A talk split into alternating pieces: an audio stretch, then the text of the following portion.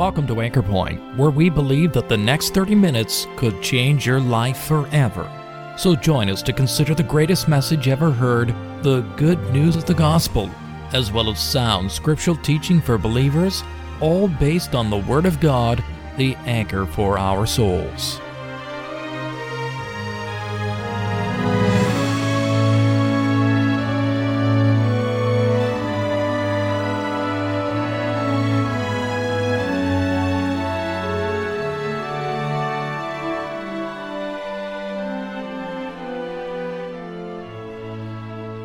Today, we'll be hearing about the Christ, the one who this Christmas season is really all about.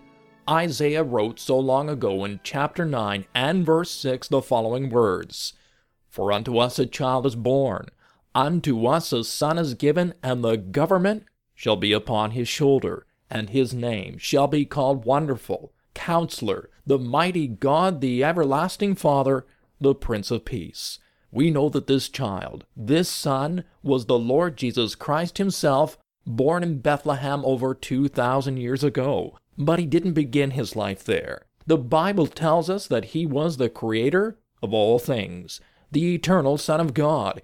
He was really born. He really died to provide salvation for guilty sinners, and he will ultimately rule the universe as the King of Kings and the Lord of Lords. Let's listen as evangelist Mr. Marvin Dirksen looks at the marvelous person of the Christ of Christmas, his birth, his cross, and his government. Therefore, the Lord himself shall give you a sign. Behold, a virgin shall conceive and bear a son, and shall call his name Emmanuel, which means God with us. That was the sign. A virgin shall conceive and bear a son, and thou shalt call his name Emmanuel. Now, just over to chapter 9 of the same book and verse number 6. For unto us a child is born, unto us a son is given, and the government shall be upon his shoulder, and his name shall be called Wonderful, Counselor, the Mighty God, the Everlasting Father, the Prince of Peace. Of the increase of his government and peace, there shall be no end upon the throne of David and upon his kingdom to order it and to establish it with judgment and with justice from henceforth even forever. The zeal of the Lord of hosts will perform this. One final reading in the Gospel of John now, chapter 19. And we're going to read it, verse number 16. The Lord Jesus has been condemned to death. He stood before Pilate. Pilate has signed the death warrant. He's on his way to the cross. Then delivered he him, therefore unto them to be crucified. And they took Jesus and led him away. And he, bearing his cross, went forth into a place called the place of a skull, which is called in the Hebrew Golgotha, where they crucified him, and two other with him on either side one, and Jesus in the midst. I'd like to speak tonight primarily concerning this wonderful man, this wonderful person that we have read of, our Lord Jesus Christ. Sometimes I think people get the mistaken notion that uh, becoming a Christian is the idea of a process. Uh, maybe some people think that it's joining a church. Others think, well, if I take the bread and wine or the Eucharist or the Mass or whatever name that various churches give to it, that will do it. Salvation has nothing to do with a process. Salvation has nothing to do with partaking of any uh, traditions or emblems or ordinances. God's salvation is found in a person. And tonight, the very focus of this message concerns this wonderful person, our Lord Jesus Christ. He's not just a man, though he was a real man. The Lord Jesus is God manifest in flesh. Fully God, fully man. And you might say, I, I don't understand that. Well, the Bible makes it very clear that great is the mystery of godliness. God was manifest in flesh. And tonight we are dealing with the tremendous mystery and yet the tremendous revelation that there was a moment when God himself, through his son, stepped upon planet earth. I want to notice three simple things and yet three wonderful things about this man tonight. I want to notice, first of all, his name. His name. We have read of Isaiah's words, His name shall be called Wonderful Counselor, the Mighty God, the Everlasting Father, the Prince of Peace. And His name, His name brings wonderful truth into view. Secondly, we have read in John chapter 19, He bearing His cross went forth to the place of the skull. So His name, His cross. But that's not the end of it, because back in Isaiah chapter 9, we have read, and of the increase of his government and peace, there shall be no end. When I think of his name, I, I think of the tremendous delight that millions of people have found in our Lord Jesus Christ. I don't know what he means to you tonight. At this time of year, when we begin to think of Christmas, and we were in the mall today for a brief time, and we heard Christmas carols. I thought to myself, you know, those carols, many of them anyway, give tremendous truth concerning this wonderful person. Joy to the world, the Lord is come. And people hear that at this time of year, but it doesn't mean that much to them. But that's exactly what took place 2,000 years ago when the very Son of God, the mighty Creator himself, stepped into this creation of His. His name brings tremendous delight. But His cross brought death. And His government, it will bring destinies. There is life or there is an existence beyond the grave. Million years from now, we will be consciously alive either in one of two destinies, two destinations. There is a real heaven and there's a real hell. You will understand as you look at this picture of this judgment of the great white throne that there's a day coming when every individual that has died without Christ will one day stand before him. He will be governor. He will be the judge. And yet the Bible says of the increase of his government and peace, there shall be no end. That statement boggles my mind. That statement goes beyond my comprehension.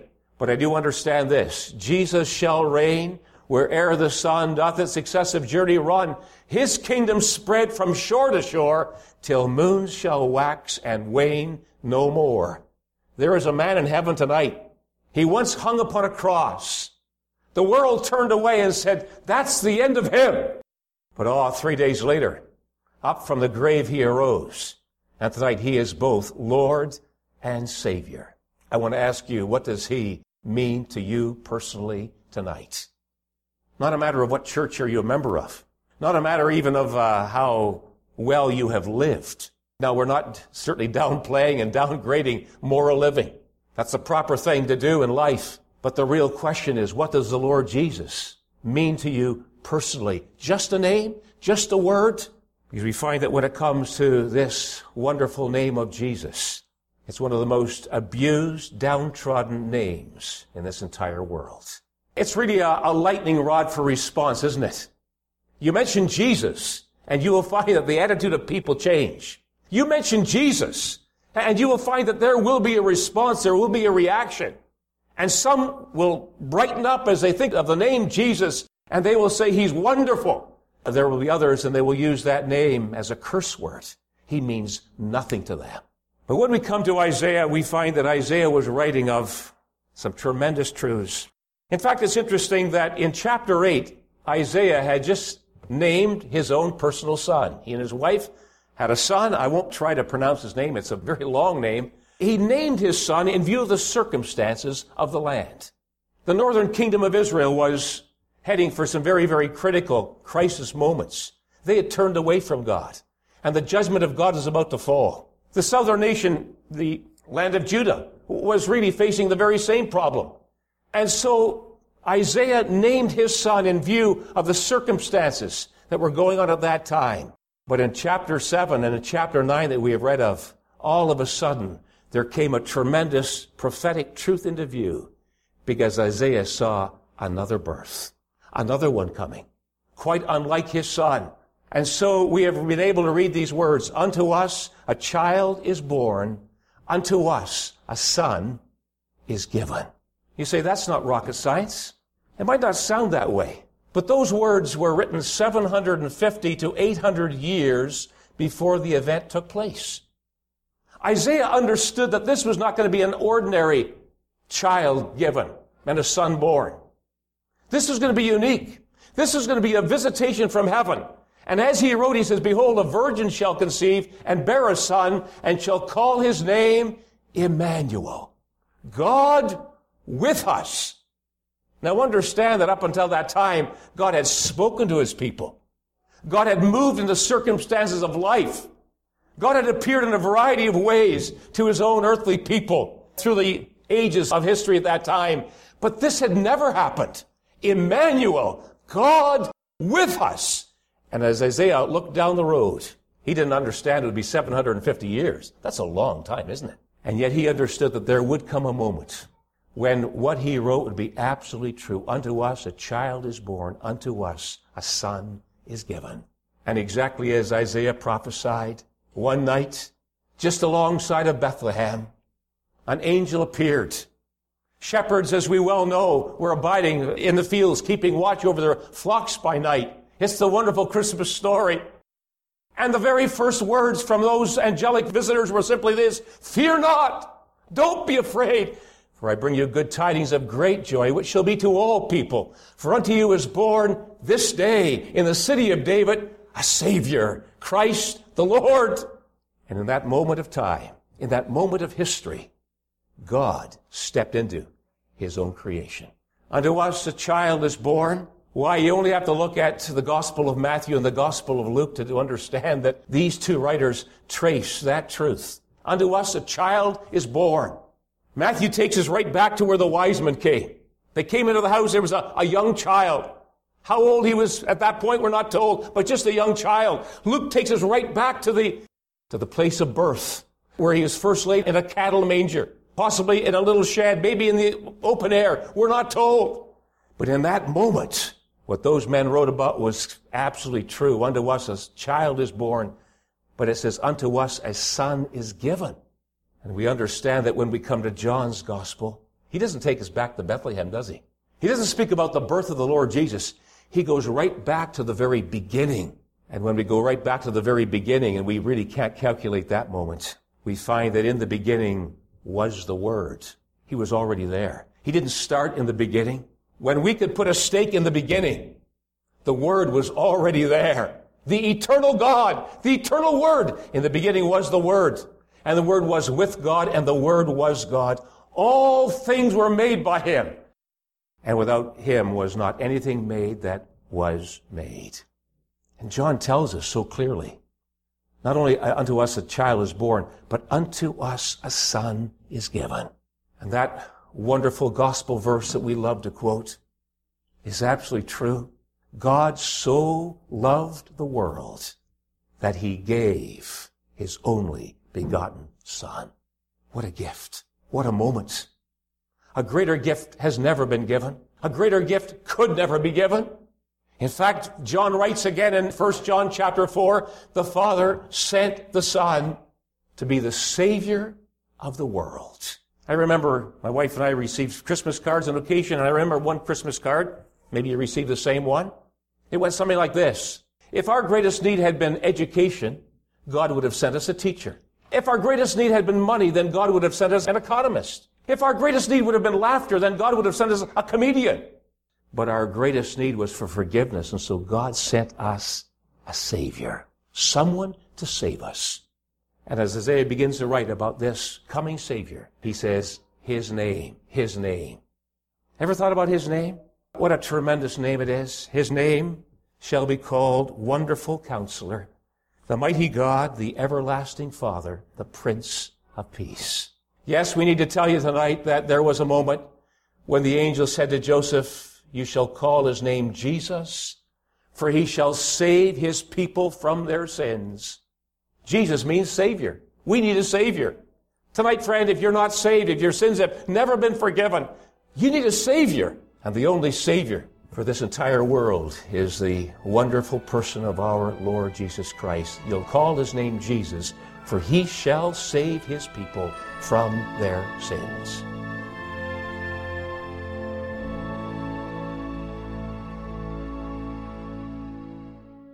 Despite the best efforts of man, this world is still a troubled place. We find that religion hasn't, hasn't solved the problems of this world. In fact, there's been more bloodshed over religion And we're not preaching religion tonight, but there's been more bloodshed over religion than almost any other factor in this world. But there was one man who came. Thank God he came.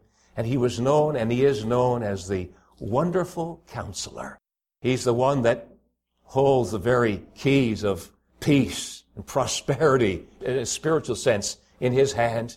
He spoke with such authority. He spoke such gracious words. As you read his Sermon on the Mount, it was a sure proof recipe for a happy, prosperous spiritual life.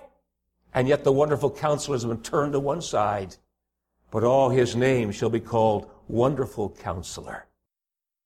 He is known as the Mighty God.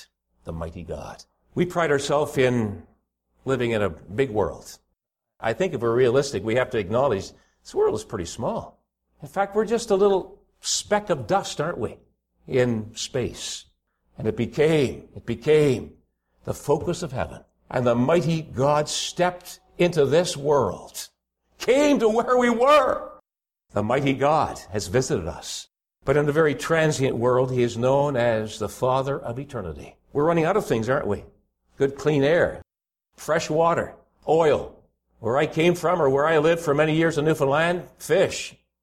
And I'm sure that wherever you're living tonight, you're well aware that this world is changing. We're running out. This is a transient world. And let's face it, we're transient passengers too, aren't we?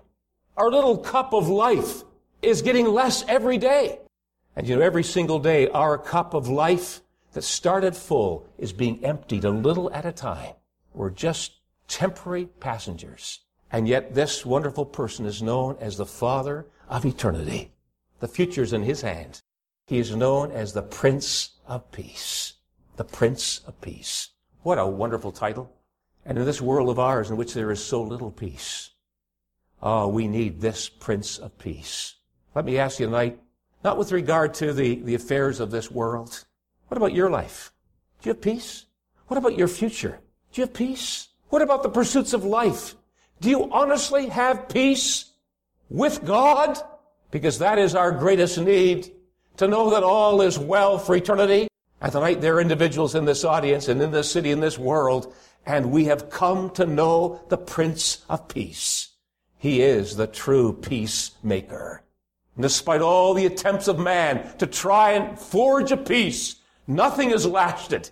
Nothing has continued. And tonight we're living in a world in which there is no peace. And sad to say, in many a home in many a life, there is no peace. You look ahead and there's just a sense of fear. And maybe you look behind and you realize there are things that, that I'm not happy with. And you realize I am guilty and I'm responsible for that. And you might even look at the present. You might ask yourself, what am I doing here anyway? What makes life meaningful for me? And underneath it all is just a great reality. No peace. He is the peacemaker. And friend, not only the peacemaker, but he is the peacekeeper. And he is the peace giver. My peace give I unto you. And tonight, his name, his name brings these wonderful realities into view. His name shall be called Wonderful Counselor, the Mighty God, the Everlasting Father, the Prince of Peace. But not only his name tonight, his cross, his cross. There's something noteworthy about John 19 in my mind. It just says, and he bearing his cross went forth to the place of the skull. I have often thought, and maybe I've mentioned this, but I have often thought if that's the only description of that moment, we would have no idea if there was anybody else around. We understand there was one man, and he stooped down and he picked up a cross, and he, bearing his cross, went forth to the place of the skull. He walked with majestic dignity. He walked with wonderful obedience. He walked with devotion in his heart. He was going out to die. And yet he did so gladly. Tell me, why did he bear his cross? Ah, tonight we can tell you that the very focus of the gospel message concerns this man and a place called Calvary because he had come to die. He'd come to die because the wages of sin is death. He had no sin of his own, but willingly, voluntarily, knowingly, sufficiently, he had come to identify with our sin. He'd come to go to a place of a curse the Bible says, cursed is everyone that hangeth upon a tree, that's put on a cross. And yet willingly he came to bear our sin in his own body upon the tree. And tonight, his cross is the very focus of the gospel message. If the Lord Jesus had not gone to Calvary, there would be no salvation. There'd be no Savior. He must die for sin. Thank God he was willing to die for sin. It was a voluntary death. It was a sufficient death. And oh, he had you and he had me in mind. Because at that cross, the Lord Jesus took our sin with all of the judgment for our sin. And he took the full impact of the wrath of God's judgment for our sin there at a place called Calvary. He suffered for sins, the Bible says. Christ also has once suffered for sins, the just one, for us the unjust ones, that he might bring us to God. His name means everything to me tonight. His cross means everything to me tonight. And friend, I just want, as I sit down, I want to remind you that His government, His government is real. The Bible says that at the name of Jesus, every knee shall bow. Every tongue, every tongue shall confess Jesus Christ is Lord to the glory of God the Father. What does that mean for you? Means that you'll either receive Him as your Savior and enter through the door. Christ for me. I bow to His Lordship. I need him. I will receive him. Or you continue on in life to ultimately meet him as your judge. But every knee is going to bow because the government will be upon his shoulders. I trust tonight that you might not make light of Christ. He's altogether lovely. He desires to be your Savior. His name, His cross, His government, this majestic person. You need Him tonight. I trust you'll receive Him as your Savior.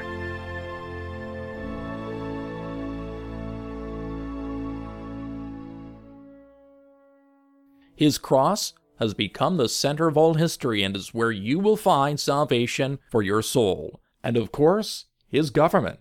Christ will reign, my friend. Won't you bow the knee to him now this Christmas as the King of Kings and the Lord of Lords?